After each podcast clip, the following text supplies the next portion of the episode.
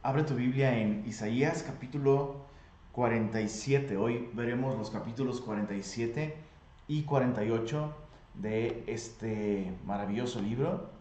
Y me gustaría comenzar, como siempre, ¿verdad? Comenzar con una pequeña palabra de oración.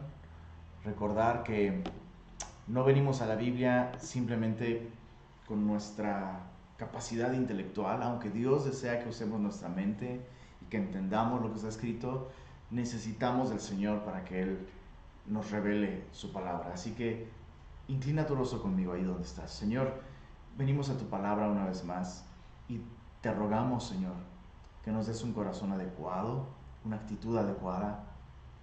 Te rogamos, Señor, que abras nuestros oídos, Señor, para escuchar lo que tienes que decirnos y que abras nuestros ojos para poder ver con claridad las maravillas de tu ley el camino por el que tú deseas que nosotros andemos. Háblanos, Señor. Derrama tu espíritu en nosotros y guíanos a la verdad. Lo pedimos en el nombre de Jesús. Amén. Isaías 47. Isaías 47, en medio de todos estos capítulos en los que Dios ha estado hablando a su pueblo palabras de consuelo, eh, palabras eh, que son promesas de restauración en el futuro Recuerda que todo lo que Dios está diciendo aquí eh, está apuntando a eventos que eh, faltan cientos de años para que, eh, para que se lleven a cabo. Por ejemplo, el, levantamiento de Babilonia, la cautividad del reino de Judá por Babilonia y, en última instancia, el levantamiento de, los, de los persas por mano de Ciro, Dios está prometiendo juzgar a Babilonia, que va a llevar cautivo al reino de Judá. Y eso es muy interesante. Capítulo 47 dice así, desciende y siéntate en el polvo, virgen hija de Babilonia. Siéntate en la tierra, sin trono, hija de los caldeos, porque nunca más te llamarán tierna y delicada. Toma el molino y muele harina, descubre tus tus guedejas, descalza tus pies, descubre las piernas, pasa los ríos. Será tu vergüenza descubierta y tu trono, y perdón, y tu deshonra será vista. Haré retribución y no se librará hombre alguno. Lo que Dios está haciendo aquí es dirigir una palabra de reprensión, una promesa de juicio hacia Babilonia. Y una vez más, eh, es muy importante ubicarnos en el momento en el que Isaías está escribiendo esto, porque faltan 150 años para que nazca Ciro, el rey de los persas. Y Babilonia para este momento aún no es una amenaza para el reino de Judá. De hecho, escucha esto, de hecho, el último, eh, la última sección histórica que leímos en el libro de Isaías, ¿recuerdas?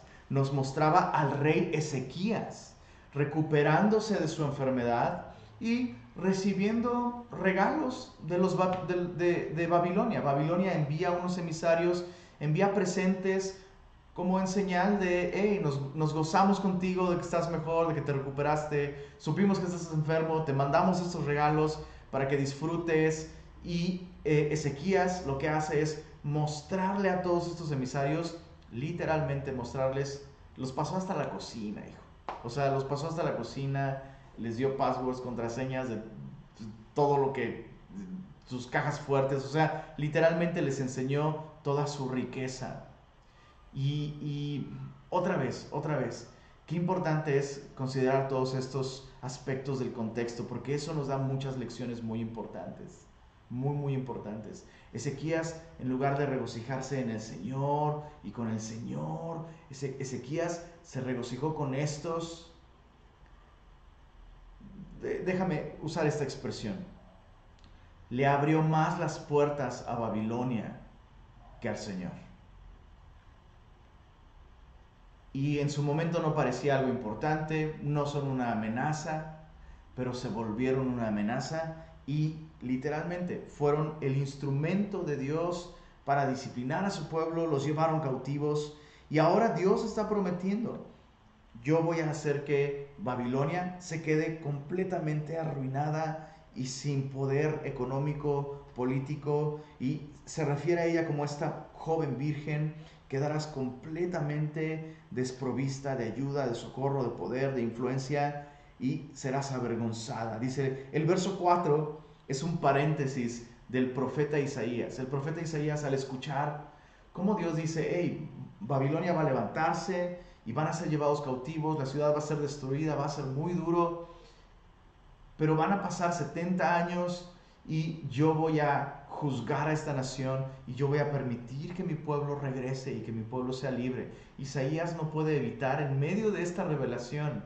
elevar esta, esta alabanza tan sencilla, si me lo permites. Verso 4 dice, ah, nuestro redentor, Jehová de los ejércitos es su nombre, el santo de Israel. Realmente este versículo es una interrupción, pero nos enseña algo muy importante cuando tú y yo estamos leyendo la Biblia de un modo correcto, cuando tú y yo estamos leyendo la Biblia y realmente estamos respondiendo en confianza, realmente creemos lo que estamos leyendo y nos maravillamos al ver la gracia, la paciencia, la fidelidad, el poder de Dios para restaurar, es inevitable que haya estas interrupciones santas por nuestra parte una lectura correcta y adecuada con la Biblia, una relación correcta con Dios, nos va a llevar a indudablemente hacer estas pausas de asombro,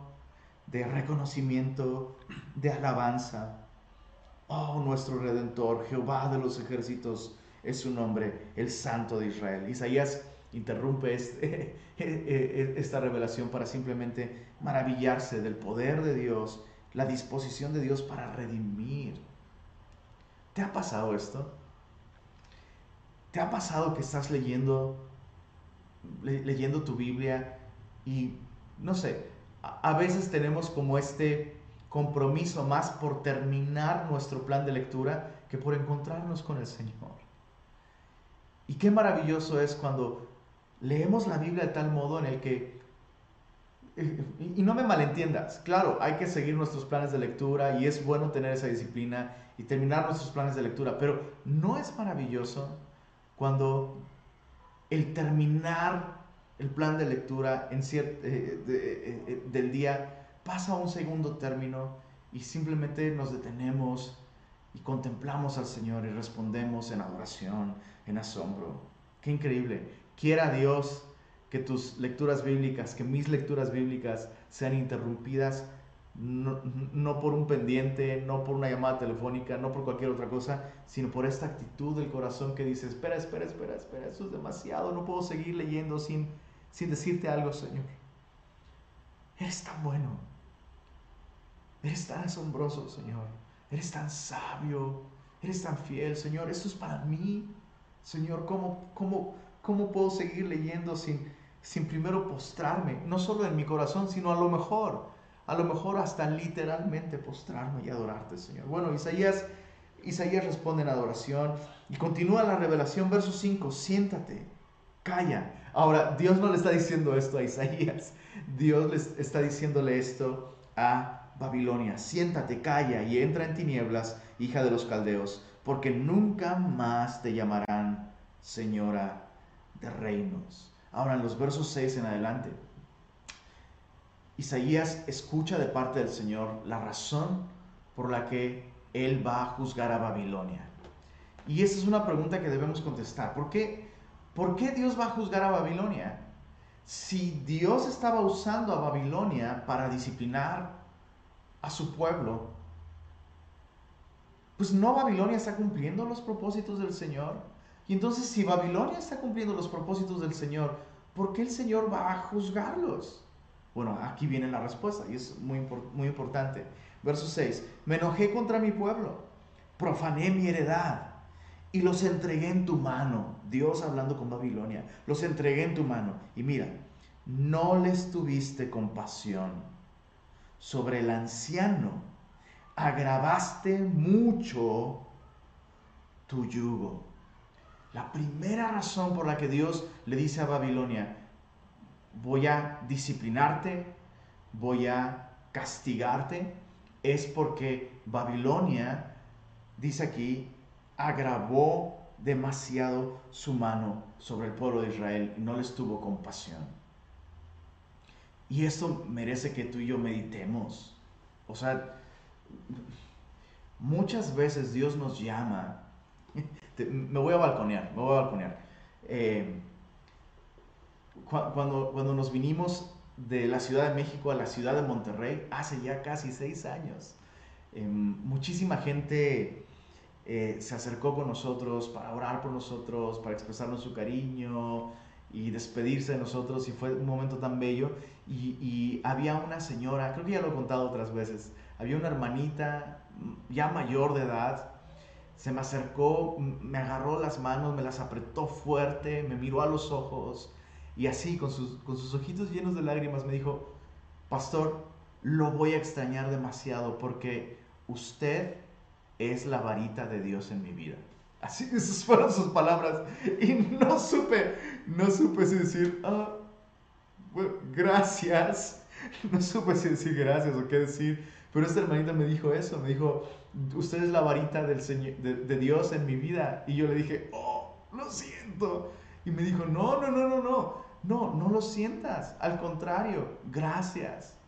Gracias. Dios sabe que yo necesito muchas veces eh, que Él me confronte con su palabra y Dios lo usa a usted. Dios me ha, Dios me ha corregido muchas cosas a, través de, a través de su ministerio, a través de su enseñanza. Y, y sabes, es muy importante responder cuando Dios nos llama, eh, tal vez no desde un púlpito, por supuesto, pero más importante, en la vida real, en la vida relacional, eh, en, en, nuestro día a día, quiero decir con nuestros hermanos más cercanos, aquellos con quienes sirves, aquellos con quienes te disipulas, aquellos que están cerca de ti. Si Dios te llama a corregir, a usar la palabra de Dios para atravesarlos con ella, ¿no? Tienes que hacerlo, pero, mucho ojo, tienes que hacerlo con compasión. Porque muchas veces podemos decir, bueno, Él está mal, y la Biblia muy claramente enseña que esta persona está mal. Y lo que yo le estoy diciendo no es de ninguna manera algo equivocado. Entonces, ¿cómo podría yo estar mal? Bueno, podrías estar mal si la actitud o la motivación con la que lo haces no es la restauración de esta persona.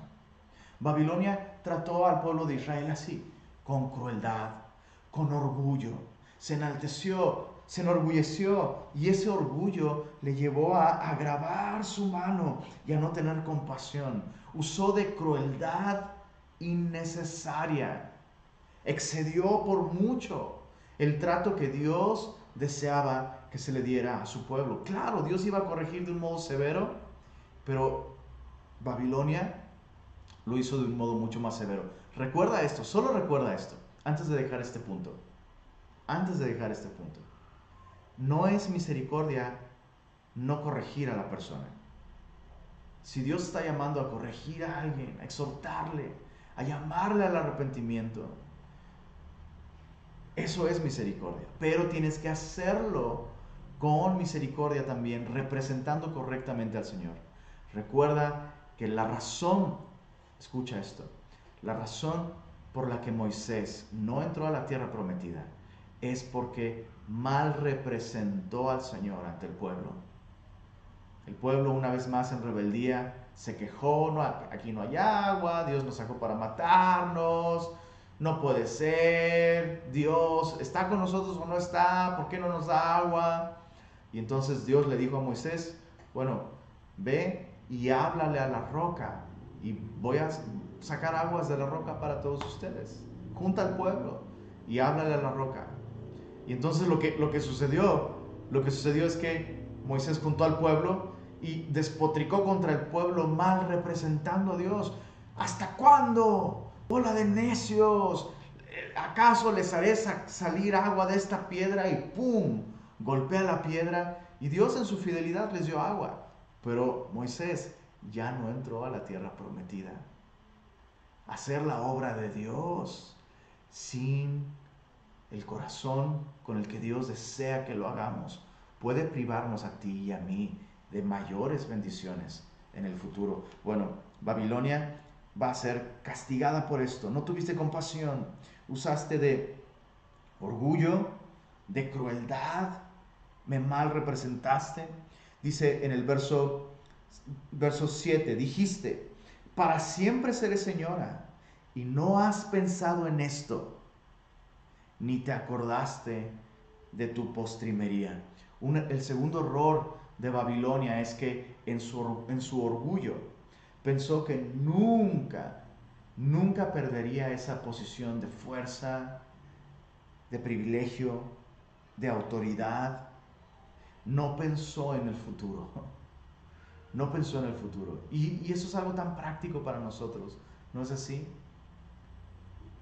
Pensar en el futuro puede ayudarnos muchísimo. Muchísimo. No solo en nuestras relaciones, justo como estábamos meditando hace un momento, ¿no? exhortarnos unos a otros en amor es algo importante, ¿no? Pero pensar en el futuro.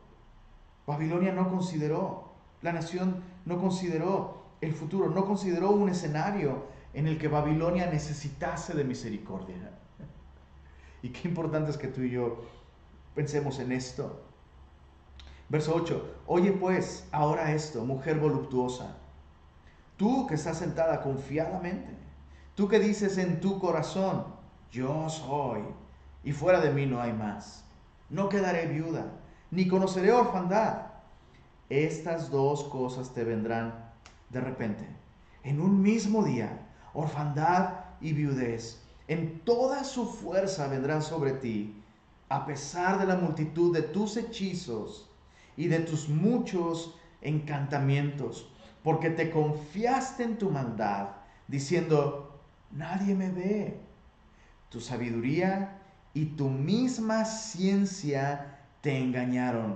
Y dijiste en tu corazón, yo y nadie más. Muy interesante porque esta es la misma manera en la que Dios se presenta a sí mismo.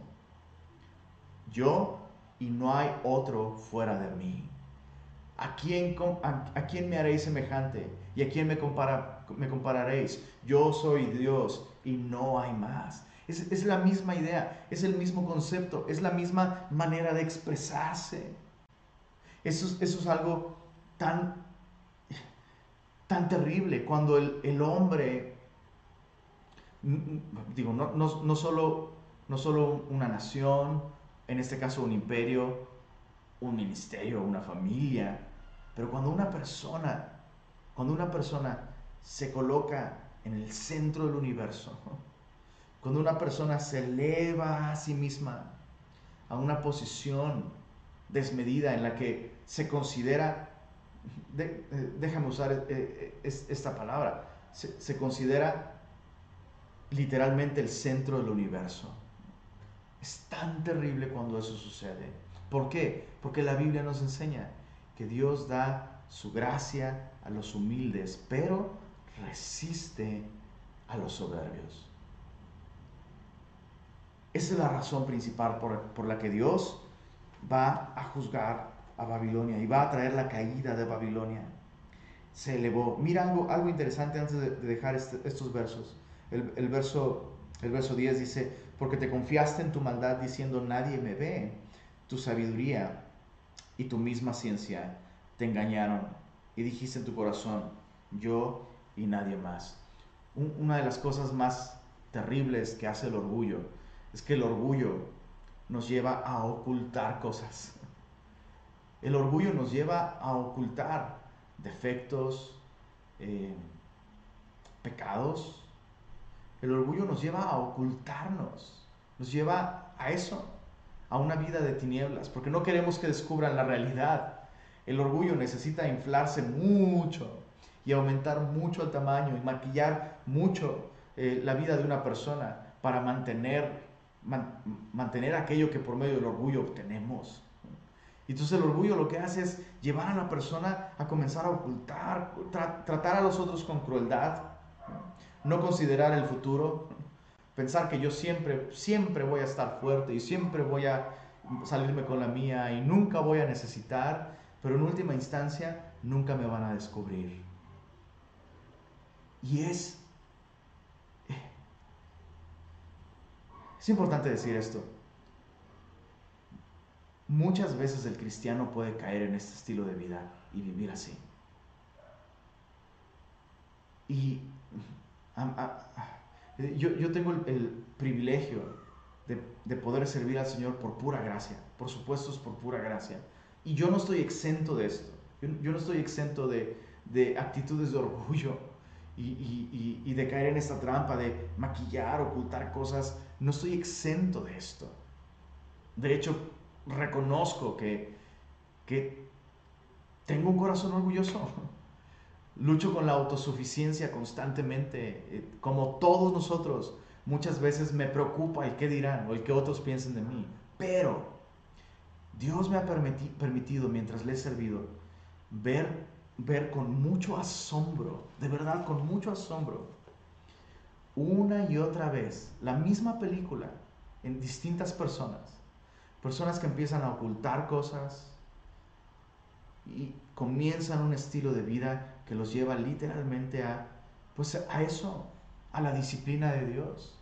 Y es impresionante cuando eh, hablas con esas personas, los invitas a venir a la luz, a no ocultar, y siguen ocultando cosas, ocultando cosas, ocultando una relación, ocultando que vieron a tal persona, ocultando que salen con tal, ocultando que hicieron esto, ocultando que hicieron aquello, siguen escondiéndose y escondiéndose y escondiéndose. Y lo increíble es que aunque les digas, Dios no puede ser burlado, si tú eres un hijo de Dios, Dios va a sacar todo esto a la luz si no te arrepientes y va a tratar contigo de un modo severo para que vuelvas a Él. Mejor regresa a Él el día de hoy, arrepiéntete, abandona esa vida de tinieblas, de mentiras, de engaños, de verdades a medias, de andar en lo oscurito, ven a la luz. Sorprendentemente, las personas muchas veces siguen creyendo, no, a mí nadie me va a descubrir voy a salirme con la mía, a mí eso no me va a pasar. Y ¡pum! Tarde o temprano. La cantidad de, evidencias que yo tengo de personas que son descubiertas. Así, por terceros. Dios, o sea, Dios, Dios evidentemente obrando las circunstancias, lo impensable sucede y cachan a la persona en tal lugar o haciendo tal cosa y, lo sorprendente es que aún así esas personas no se arrepienten, no lo confiesan, no vuelven al Señor. Si tú eres un hijo de Dios, escucha esta advertencia, por favor. Mira esto. Verso 10. Te confiaste en tu maldad diciendo, nadie me ve. Tu sabiduría y tu misma ciencia te engañaron y dijiste en tu corazón yo y nadie más. Si este es tu caso, por favor, escucha la voz del Señor el día de hoy llamándote a venir a la luz, abandonar esa vida de engaños y de pecado y encontrar gracia, misericordia en el Señor. Sigamos leyendo, verso 11. Vendrá pues sobre ti mal, cuyo nacimiento no sabrás. O sea, Tú estarás vigilando, no, todo está bien, nadie me va a cachar, todo está bien, me, voy a seguir saliendo con la mía, no hay ninguna señal de peligro o de que se me caiga el teatrito. Bueno, así no vas a saber ni de dónde ni cómo. Vendrá el mal sobre ti. Caerá sobre ti quebrantamiento el cual no podrás remediar y destrucción que no sepas vendrá de repente sobre ti. Estate ahora en tus encantamientos y en la multitud de tus hechizos en los cuales te fatigaste, subraya eso, te fatigaste desde tu juventud. Quizá podrás mejorarte, quizá te fortalecerás. Te has fatigado en tus muchos consejeros. Comparezcan ahora y te defiendan los contempladores de los cielos, los que observan las estrellas, los que cuentan los meses para pronosticar lo que vendrá sobre ti. He aquí serán como tamo Fuego los quemará, no salvarán sus vidas del poder de la llama. No quedará brasa para calentarse, ni lumbre a la cual se sienten. Así te serán aquellos con quienes te fatigaste, vuelve a subrayar eso, los que traficaron contigo desde tu juventud. Cada uno irá por su camino, no habrá quien te salve. Dios está anunciando un, una caída total y absoluta de Babilonia. No podrá recuperarse, jamás podría volver a emerger como el poder que fue. Dios está anunciando el fin para Babilonia. Y esta última sección es un poco extraño que de pronto leamos que Dios está diciendo, bueno, estate en tus encantamientos y en la multitud de tus hechizos. Quizá podrás mejorarte, quizá te fortalecerás. Y evidentemente no es que Dios le está diciendo, continúa en eso, porque Dios está hablando esta palabra de juicio para que se arrepientan. Pero Dios está escribiendo, Dios está escribiendo a una persona que dice, eh, no, mejor sigo con esto. Y entonces Dios dice, ok, está bien, sigue, sigue, con eso, quizá podrás mejorar un poco. Continúa, continúa con aquello con lo que te has fatigado tanto y que al final no va a poder salvarte. Y, y meditaba en esto, como muchas veces nos fatigamos en cosas que creemos que pueden proveernos de aquello que solo Dios nos puede proveer la sabiduría, la dirección, la paz, el consuelo, el gozo. Y si nos fatigáramos buscando al Señor, como nos fatigamos muchas veces yendo en contra de su voluntad, oh, qué diferente historia sería la nuestra, ¿no es así? Qué diferente historia. El Señor, a diferencia de aquellas cosas que fatigan, todos esos encantamientos, eh, dicho sea de paso, Todas esas artes obscuras son completamente reales. Vemos desde el, libro de Éxodo cómo los, los magos de Faraón tenían la capacidad de replicar y de hacer muchas cosas sobrenaturales, así como Moisés lo hacía. Al echar la serpiente, eh, perdón, eh, su, su, bastón en el piso y convertirse en serpiente, los magos de Egipto hicieron lo mismo. Y, todo lo que quiero decir con esto es que todo lo que Babilonia hacía era literalmente, o sea, literalmente practicaban artes oscuras. Pero el día de hoy hay muchas otras cosas en las que tú y yo podríamos estar fatigándonos. Y el Señor nos invita a venir a Él. Venid a mí y yo os haré descansar.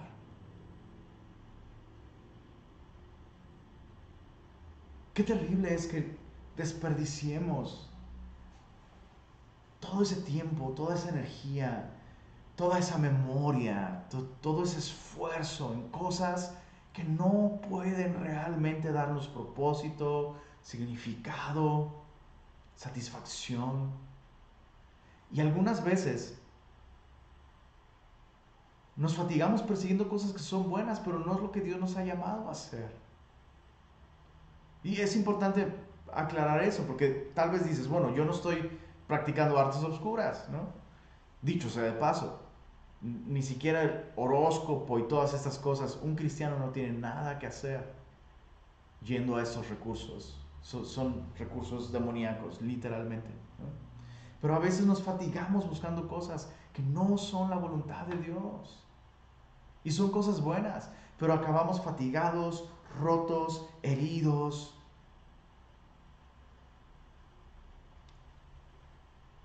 Ahora, eso es para Babilonia. Dios está anunciando la caída de Babilonia, lo cual significa que el pueblo de Israel que esté cautivo en ese entonces, recuerda, Isaías está escribiendo esto 150 años antes de la caída de Babilonia. Todavía no son llevados cautivos, pero en pero en ese tiempo, esa generación que esté en la cautividad, escuchar y leer estas cosas implicaría una cosa, que va a ser posible volver, volver a Jerusalén, volver a la tierra prometida. Y por supuesto, ese regreso implica un viaje peligroso, costoso, cansado, pero implica volver al centro de la voluntad de Dios. Volver al propósito de Dios para ellos, reedificar el templo, volver a adorar al Señor, tener comunión con Él, tal como Él lo planeó. Lo sorprendente es que Dios está anticipando que su pueblo, lejos de estar ansioso por, por volver, va a necesitar una exhortación para que regresen. Como lo oíste, el pueblo de Israel estaría 70 años en Babilonia y aunque estarían hartos de los ídolos, estarían muy cómodos, muy cómodos en Babilonia. Y Dios tiene que hablarles y decir esto. Escuchas, Isaías 48, verso 1. Oíd esto, casa de Jacob, que os llamáis del nombre de Israel. Israel significa gobernado por Dios, ¿recuerdas? Israel es este personaje bíblico de Génesis de nombre Jacob, que significa engañador, estafador, o para ponerlo en términos mexicanos, modernos, gandaya. Es el gandaya, el gandaya de la cuadra, de la, de, la colonia. Bueno, Dios le cambió a Jacob el nombre de engañador por el nombre de Israel, que significa gobernado, gobernado por Dios. Y hay algo muy importante con respecto a este nombre y, por, y cómo Dios le cambió este nombre a Jacob por Israel. Jacob está regresando a su tierra, justamente. Jacob está regresando a su tierra. Huyó por muchos años, justamente porque había hecho una gandallez a su hermano eh, Esaú. Y regresando, Jacob está tan temeroso de enfrentar nuevamente a Esaú que empieza a planear y empieza a hacer eh, eh, estrategias y envía sus siervos con regalos y solo Dios sabrá cuántas cosas él estaba pensando, pero muy probablemente, muy probablemente Jacob está pensando en volver a caer en la práctica de engañar y tal vez ni siquiera regresar hasta la tierra prometida. Esaú le sale al encuentro, él está pensando en todas estas cosas y orando junto, junto al arroyo de Jaboc. Un ángel, el ángel del Señor le sale al encuentro, tiene una lucha terrible con él y el ángel solo toca el muslo, el encaje del muslo de Jacob y a partir de entonces él se rinde, llorando le dice, por favor, bendíceme. El ángel le, dice, bueno, ¿cuál es tu nombre? Engañador, mi nombre es engañador. Ya no será tu nombre engañador, sino ahora será tu nombre gobernado por Dios, porque has peleado con Dios y con los hombres y has vencido. Y ahora Dios le está llamando a, la nación de Israel y le, le, está diciendo esto, hey, oigan ustedes, que se llaman del nombre de Israel los que salieron de las aguas de Judá. Así, así como Jacob en aquel tiempo salió huyendo de allá. Bueno, ustedes salieron de allá. Los que juran en el nombre de Jehová y hacen memoria del Dios de Israel, mas no en verdad ni en justicia. Dios lo que está señalando es una actitud hipócrita. Se han, vinculado con el nombre de Dios, toman el nombre de Dios, se hacen llamar a sí mismos israelitas, se hacen llamar a sí mismos cristianos, se hacen llamar a sí mismos incluso semillosos, ajúa, o uh, en el centro, o en Santa Mónica. Se hacen llamar, se vinculan con mi nombre, se asocian con mi nombre hacen memoria del Dios de Israel, mas no en verdad ni en justicia, no en la práctica. Escucha esto. Y, quiero, quiero ser muy sensible con esto. Y quisiera tomarme un tiempo para explicar muy bien lo que está sucediendo aquí. La nación de Israel, al saber que Babilonia caería y que podían regresar, tristemente no respondió. No respondió con solicitud, buscando volver a la tierra prometida, estaban demasiado cómodos en Babilonia. Y entonces Dios está diciendo esto. Bueno, te llamas israelita, pero no quieres vivir en Israel. Dices que me adoras, Pero tan pronto es posible volver a reedificar el templo y abrirlo, no regresas.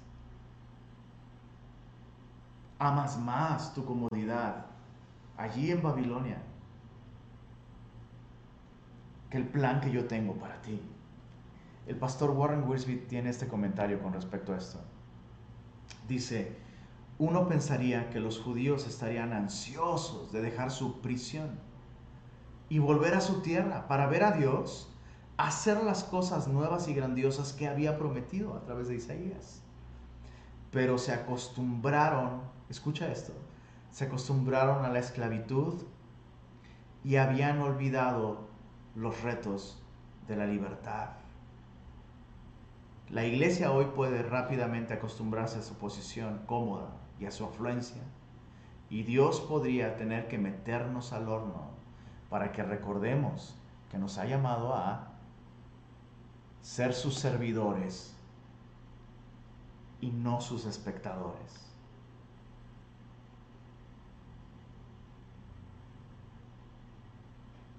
El pueblo de Israel cautivo en Babilonia estaba muy cómodo en su casa. Y, sabes, el día de hoy estamos viendo mucho este fenómeno con todo esto del confinamiento y el COVID, las iglesias en los lugares donde ya pueden abrir, por supuesto con medidas de seguridad, cupo limitado, sana distancia, todo eso es muy importante hacerlo. Pero sorprendentemente, escucha esto, por favor, por favor, mi precioso semilloso, especialmente semillosos regios, por favor, escuchen esto con claridad porque yo no quiero que nadie malinterprete lo que estoy diciendo.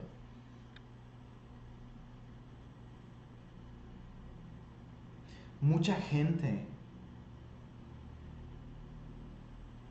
que anda de viaje, se van a la playa, andan en carnitas asadas, andan en la fiesta, perdón, en la piñata del niño, del vecino, van a la boda del fulanito, de la sutanita. Sorprendentemente lo que hemos visto es que este tipo de personas que se toman el café con las amigas, porque cómo hacía falta vernos, ¿no? Y está, ay, y cuánto te amo, y estar juntos, y son lo mejor, y best friends forever, y los amigos, y todo esto. Gente que, que en esos aspectos está dispuesta a correr ese riesgo. Cuando se trata de volver a la iglesia, no, no, no, no, eso sería muy imprudente. Y quiero aclarar esto, quiero aclarar esto. Es muy distinto que alguien diga, ¿sabes qué? Tengo tengo temor de contagiar la enfermedad. Tengo temor. Y me estoy cuidando tanto. Yo no estoy yendo a estos eventos y tal cosa. Yo no estoy saliendo. Yo tengo temor. Y quiero cuidarme. ¿Sabes qué? Está bien. Está bien. Yo creo que cualquier persona sana en su mente tendría temor de, contagiarse y si es por temor, que dices, no, no, no, no pienso volver a la iglesia por el momento, está bien, sigue las transmisiones y mantente conectado con la iglesia a través de estos otros medios.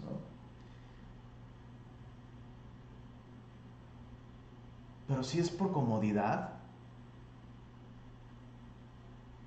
si es porque, ah, la neta, oh, pues está con ganas en la casa, está con ganas. Lo escucho, lo escucho con pijama y, puedo ir a la reunión con pijama y echándome mi machaca con ganas. Si esa es la, si esa es la, razón, déjame decirte que estás mal. Algo está mal en tu corazón. Algo está mal allí. Y no va a tardar mucho tiempo en que no va a pasar mucho tiempo. Si esa es la, si esa es la condición, y la actitud. No va a pasar mucho tiempo en que sea más cómodo de plano, pues ya, ya ni siquiera ver la reunión, sino verla luego. Y con el paso de los días, pues ya no verla nunca. Cuidado, cuidado con eso. La nación de Israel escucha este anuncio, ¿pueden volver? Eh, no, estamos más cómodos acá. El viaje es muy largo el viaje es muy largo, es muy peligroso, es muy costoso. Y dice el verso 2, regresando Isaías 48, verso 2, porque de la santa ciudad se nombran y en el nombre del Dios de Israel confían. Su nombre es Jehová de los ejércitos. Lo que pasó ya antes lo dije y de mi boca salió, lo publiqué, lo hice pronto y fue realidad. Lo que Dios está diciendo es, mira, yo he hablado de cosas que van a suceder en el futuro y suceden. Ahora yo te estoy diciendo que esto va a pasar en el futuro. Si no vigilas la orientación de tu corazón y la actitud de tu corazón en el futuro, durante este tiempo de disciplina, 70 años allá, lo que va a pasar es que tu corazón se va a endurecer y no vas a querer volver cuando ya sea posible. El día de hoy no es posible volver, pero cuando sea posible volver, si no tienes cuidado, si no tienes cuidado de ti mismo y de la doctrina, vas a caer en el error, en el engaño. Tu corazón se va a endurecer. Dice el verso, chécate, verso, verso 4 es maravilloso, el verso 4 dice, por cuanto conozco que eres duro y barra de hierro tu cerviz y tu frente de bronce, o sea, cabeza dura, en otras palabras.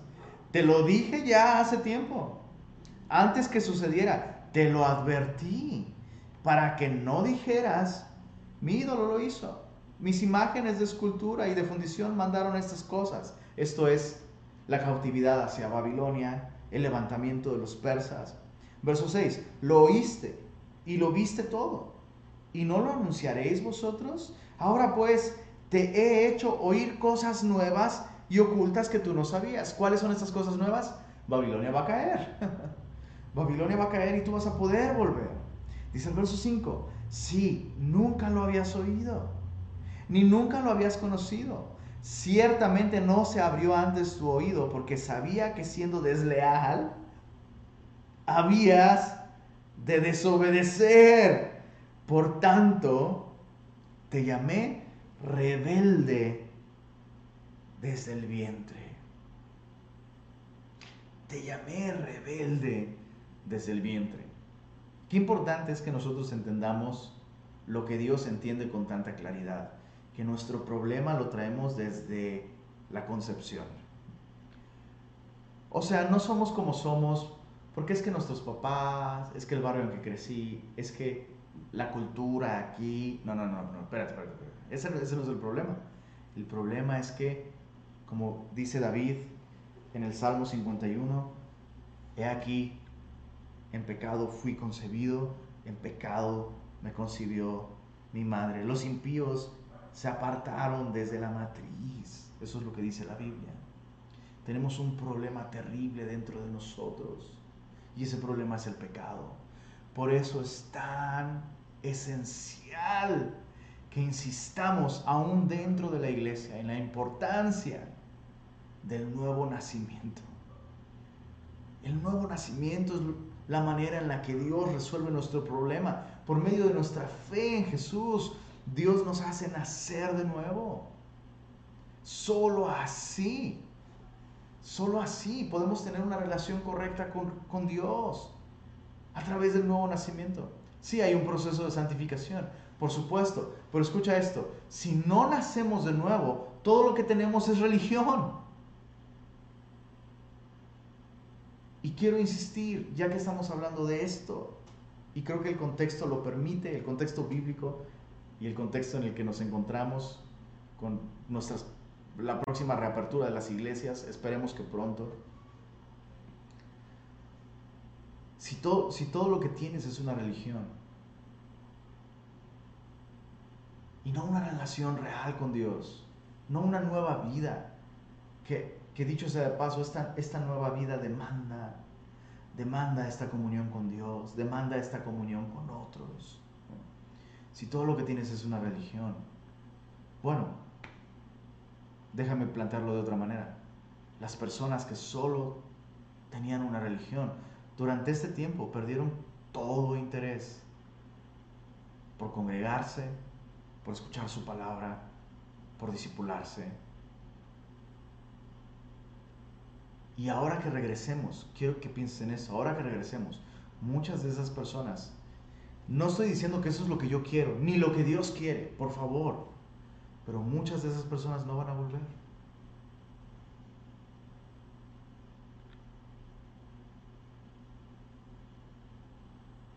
Y qué importante es que nosotros entonces no dejemos de amonestarnos unos a otros, de exhortarnos unos a otros. No dejemos de tener cuidado de aquellos que están cerca de nosotros exhortándonos y animándonos tanto más cuando veis que aquel día se acerca. Qué importante es esto. Isaías está haciendo esta función, está hablando al pueblo y está diciendo, hey,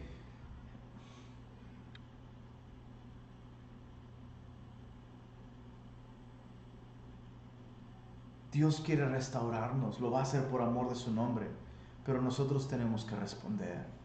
Tenemos que salir de Babilonia y regresar a la tierra prometida.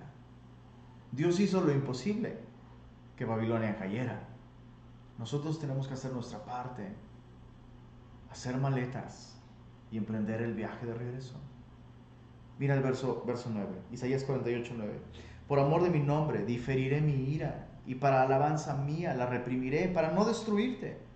He aquí, te he purificado y no como a plata, te he escogido en horno de aflicción. Dios sabe que en medio de todo ese proceso, por 70 años, bajo el fuego de la prueba, la opresión, eh, la cautividad, muchos están realmente siendo purificados por ese proceso.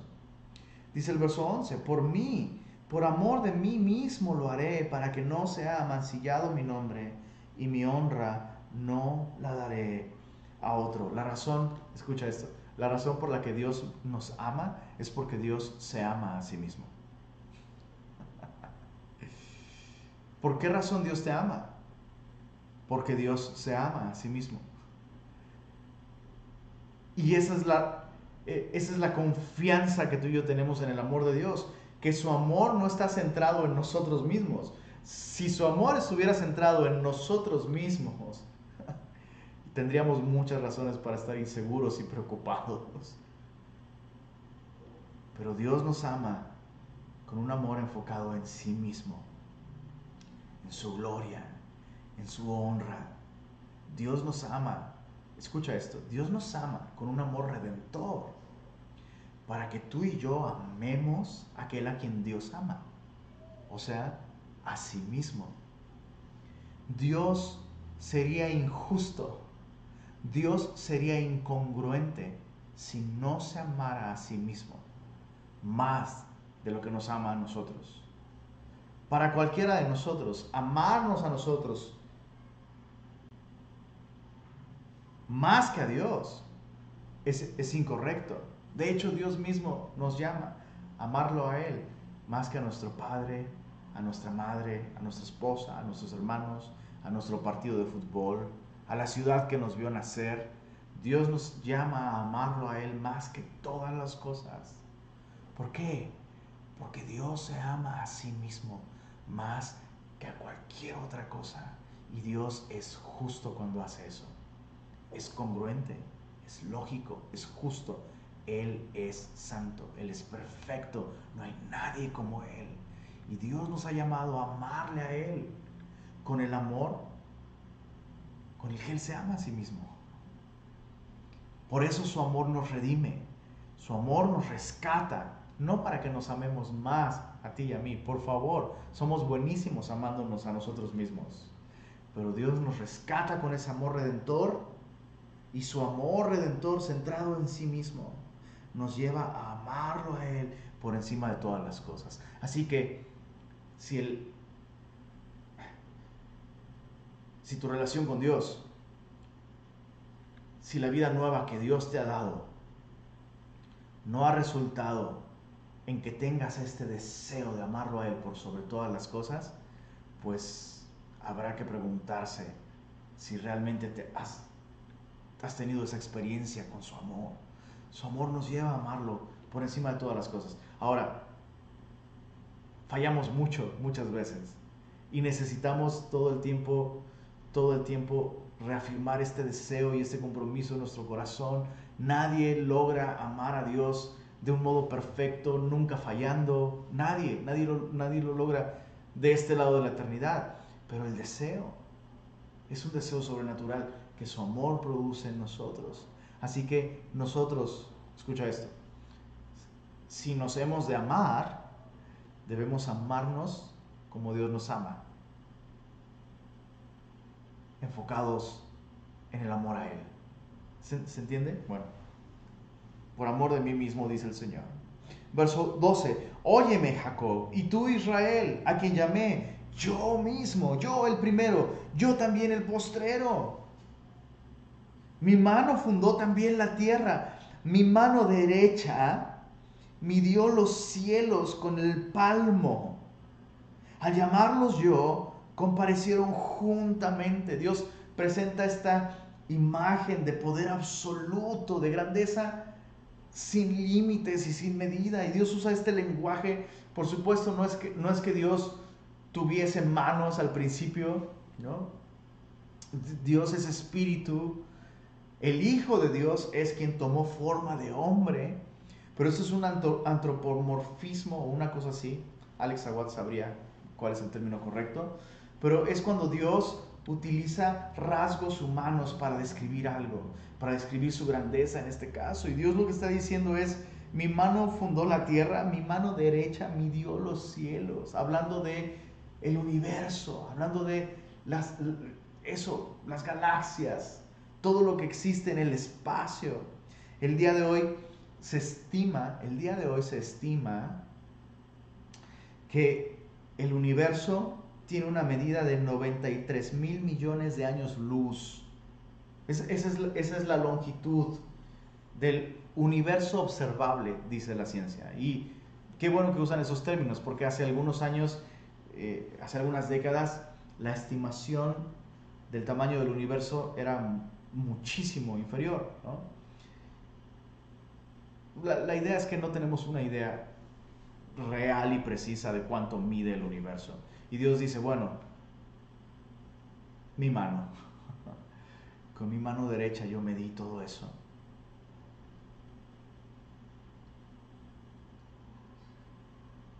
Y qué asombroso es, qué asombroso es que en su mano derecha, en la que cabe, en la que cabe todo el universo, no quepa nuestro corazón, nuestra adoración, nuestra confianza nuestro servicio a Él, nuestra gratitud. Es increíble que en su mano encontramos todo esto, el universo, pero de pronto no está, no está allí nuestra obediencia, no está allí nuestra pronta respuesta, nuestra confianza en Él y en su grandeza. El Señor se presenta así, diciéndole a Israel, yo soy todo lo que tú tienes. ¿Por qué no te apresuras a volver a mí? Verso 14, juntaos todos vosotros y oíd, ¿quién hay entre ellos, es decir, los ídolos, que anuncie estas cosas?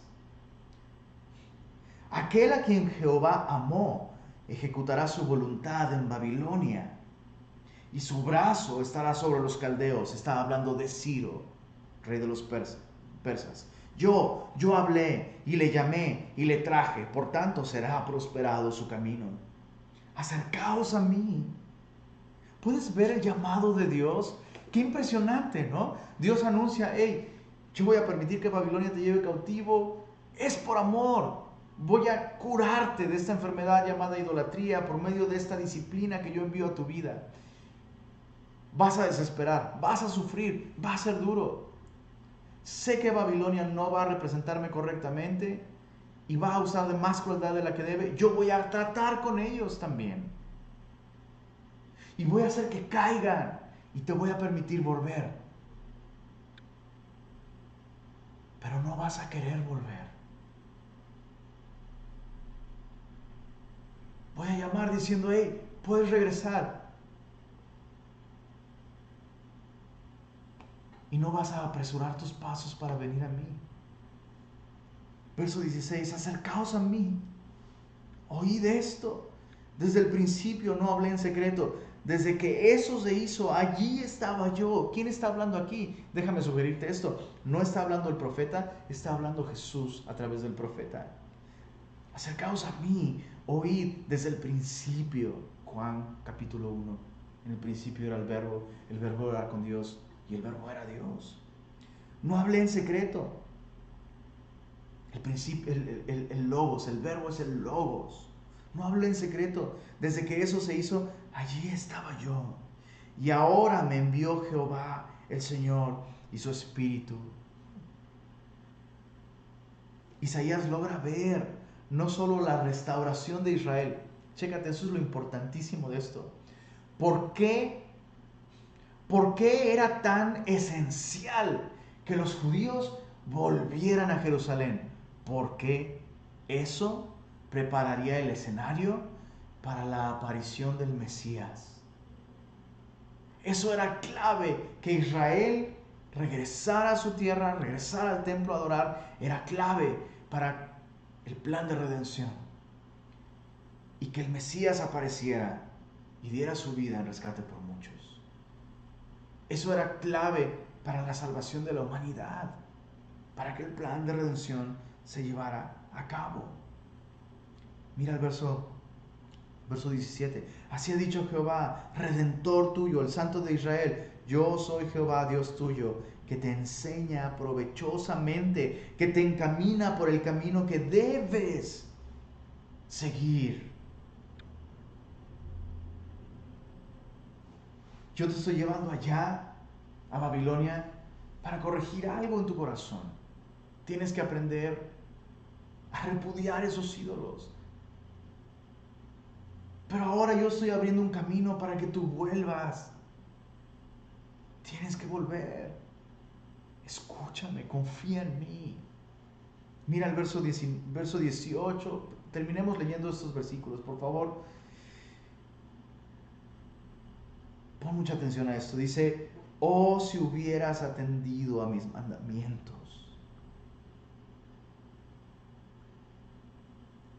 Fuera entonces tu paz como un río y tu justicia como las ondas del mar. Fuera como la arena tu descendencia y los renuevos de tus entrañas como los granos de arena. Nunca su nombre sería cortado ni raído de mi presencia. ¿Qué es lo que está diciendo el Señor? Lo que el Señor está diciendo es, si la primera vez me hubieras escuchado, no tendrías, no tendrías que haber pasado por esto. 70 años lejos en Babilonia, sin tu tierra, sin templo, sin sacrificio, sin adoración. No tendrías que haber pasado esos 70 años allá si desde el principio me hubieras escuchado. Y perdón, perdón, perdón, perdón, perdón, perdón, pero la próxima vez que alguien te diga, hubieras, por favor, recíbelo, escúchalo, trágatelo, cómelo, mastícalo y trágalo. Los hubieras son tan importantes para que tú y yo aprendamos la lección, especialmente como cristianos. Nos, híjole, a nadie le gusta, a nadie le gusta que le diga, que le digan, oye, hubieras hecho esto. Y nos ofendemos y hasta decimos, ¿no? Lo citamos como si fueran versículos, ¿no? El hubiera no existe. Pues, ¿qué crees, bro? Dios dice que sí. Dios dice que Él hubiera si existe. Y escucha esto. Lo que tú y yo hacemos el día de hoy, lo que tú y yo hacemos el día de hoy, puede dar posibilidades a muchos hubieras en el futuro. Y Dios quiere que nos ahorremos esto. ¿Cómo? aprendiendo los hubieras del pasado. Cuando Dios nos recuerda las malas decisiones, los pecados, los tropiezos hemos tenido en el pasado, Dios no lo hace para condenarnos. Dios no lo hace para condenarnos. Dios lo hace para que tú y yo aprendamos y no caigamos en el mismo error. Dios le está diciendo aquí a la nación de Israel, si tú hubieras escuchado en el principio, no estarías acá. Ahora yo te estoy llamando a volver y no quisiera tener que volver a usar un hubieras en el futuro. En el futuro, cuando, cuando, cuando el reino de los persas caiga, en el futuro cuando el reino de los persas caiga y tú estés ahí y tú sufras todo lo que implica caer junto con ese imperio,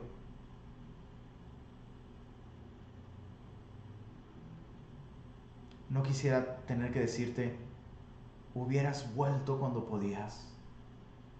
Y si hubieras vuelto a Jerusalén, y si hubieras vuelto a la tierra prometida el día de hoy, tu vida sería así. Y, nos pinta esa imagen. Necesitamos saber lo que hubiera sido. Tú y yo necesitamos saber lo que hubiera sido.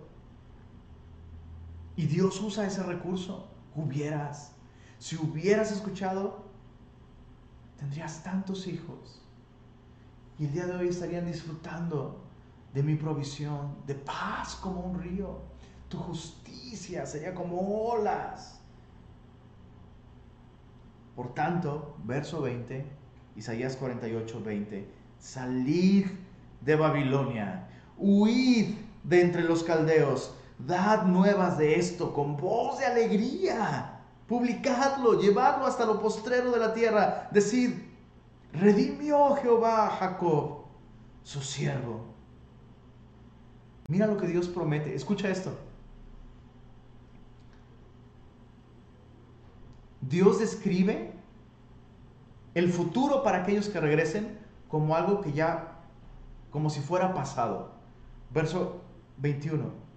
No tuvieron sed cuando los llevó por los desiertos. Les hizo brotar agua de la piedra, abrió la peña y corrieron las aguas. Con todos los temores y preguntas, inseguridades y riesgos y peligros. O sea, emprender un viaje tan grande, tantas personas es peligroso, se agotan los recursos, pueden morir de hambre, pueden morir de sed. Y Dios promete esto. Dios les dice, hey, salgan de allí, huyan, regresen, no toquen cosa inmunda. No tuvieron sed cuando los llevó por los desiertos, les hizo brotar agua de la piedra, abrió la peña y corrieron las aguas. Dios promete cuidar de aquellos que vuelven. Repito, habría muchas personas que simplemente por la edad no podrían regresar, eso es interesante. De hecho, el profeta Daniel no regresó. Y si uno hace las cuentas, cuando cae Babilonia, mm, Daniel es bastante grande ya. Daniel es bastante grande. Y regresar hubiese sido realmente peligroso para él. Pero los que pudieron regresar, los que pudieron volver, Dios cuidó de ellos. Mira el verso 22. No hay paz para los malos, dijo Jehová. La paz del hombre se determina por su relación con Dios. La paz del hombre no tiene que ver con sus recursos, no tiene que ver ni siquiera con sus circunstancias. La paz del hombre realmente depende de su relación con Dios. Y Dios le dice esto a su pueblo. Quienes permanezcan en maldad, quienes permanezcan con un corazón endurecido, quienes permanezcan en rebeldía, no respondiendo a mi invitación de volver a mí, no tendrán paz. Porque no hay, no hay paz para la persona sin Dios. Es lo que significa impío no hay paz. La Biblia nos dice que justificados con Dios por medio de la fe en Jesucristo, tenemos paz para con Dios. Así que nuestra relación con Dios es, la fuente de nuestra paz. No descuidemos esto. Estamos, justamente estamos por volver a reuniones presenciales en Semilla Monterrey a partir del 28 de marzo. Domingo 28 de marzo será nuestra primera reunión presencial abierta para toda la iglesia. Solo, por supuesto, habrá solamente un cupo para 100 personas y si hay la necesidad de abrir un segundo horario, que yo espero que sí, yo confío que así será, lo haremos. Pero quisiera aprovechar esto para animarte a eso, animarte a eso. Si tú puedes, si tú puedes volver y regresar regresa, regresa. Si tienes temor de hacerlo, está bien, oraremos por ti. Si no puedes hacerlo, si no tienes la edad para regresar o has tenido una condición médica previa, quédate en casa. Sigue la, la transmisión en línea y oramos para que el Señor pronto nos permita de un modo seguro volver a todos nosotros. Pero este domingo 28 de marzo, domingo 28 de marzo, el Señor te invita a volver. Y va a ser maravilloso, va, a ser hermoso, va a ser hermoso. Y lo haremos con todas las medidas de precaución, con todas las medidas de seguridad. Eh, y estaremos dando mayores informes en los anuncios el próximo domingo. Pero mientras tanto, qué interesante, ¿no?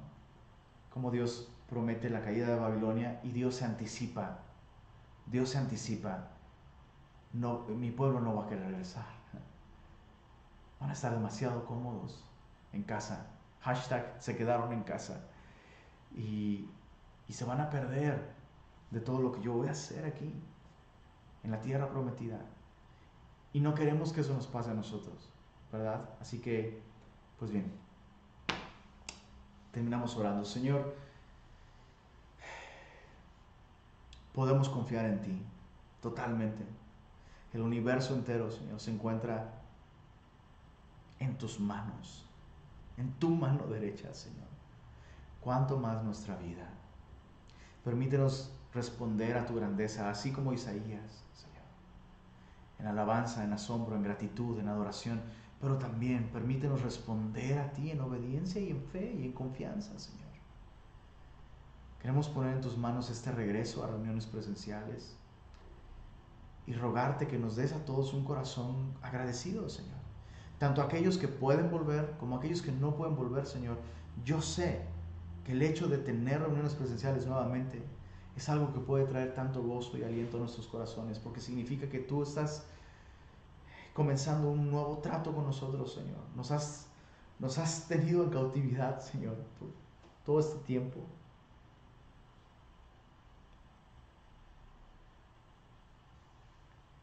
Y tantas cosas han salido a la superficie en este tiempo, Señor.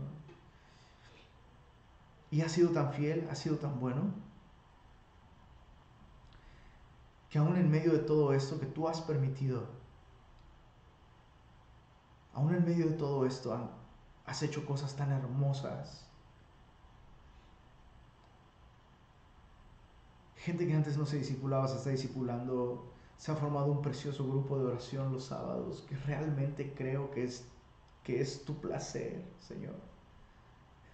Creo que realmente tú te gozas con todo esto que está sucediendo, Señor. Y ahora nos permites volver porque quieres hacer algo nosotros. Comienza un, comienza un, nuevo punto dentro de tu programa, dentro de tu plan para nosotros. Una nueva etapa. Y queremos responder, Señor. Te ruego por todos aquellos que el día de hoy no pueden volver por su, por su salud, por su edad. Dales gozo, Señor. Dales ánimo, dales aliento, dales esperanza y sigue edificándolos, Señor, por medio de todas estas, todas estas herramientas que nos has dado como iglesia, Señor. Pero aquellos que pueden volver, Señor, te ruego, Señor, que tu Espíritu Santo pueda traer no solo esta convicción de hacerlo, Señor, sino aquellos que están luchando, Señor. Y no porque tengan miedo, Señor, sino porque están demasiado cómodos, Señor. Aquellos que el día de hoy incluso se arriesgan por cualquier otra cosa, pero no quisieran correr un riesgo en ese sentido, Señor. Por favor, sé tú el que traiga Gracias por cada, eh, por cada medida de seguridad que nos has enseñado a tener. Durante todo este año hemos aprendido tanto sobre la pandemia, Señor, que creemos que podemos tener un regreso seguro, Señor, con todas las medidas necesarias. Así que te pido también, Señor, que, que nos des a todos como iglesia una actitud prudente y, y acatar cada una de las indicaciones, Señor, y que nuestro gozo sea cumplido, Señor Y gracias, Señor, una vez más. Gracias por tu fidelidad. Gracias por tu palabra, Señor. En el nombre de Jesús. Amén. Amén.